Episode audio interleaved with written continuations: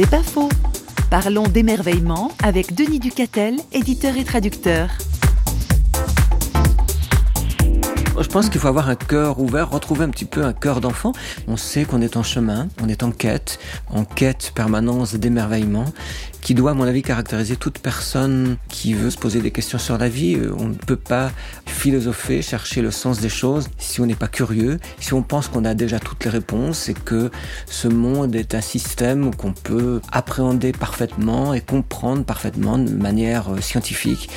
Et je crois qu'on peut découvrir, euh, s'étonner, s'émerveiller, se reposer des questions, ne plus voir le soleil uniquement comme une grosse boule de gaz, mais voir le soleil autrement, euh, puis l'autre aussi autrement. C'est pas faux, vous a été proposé par parole.ch.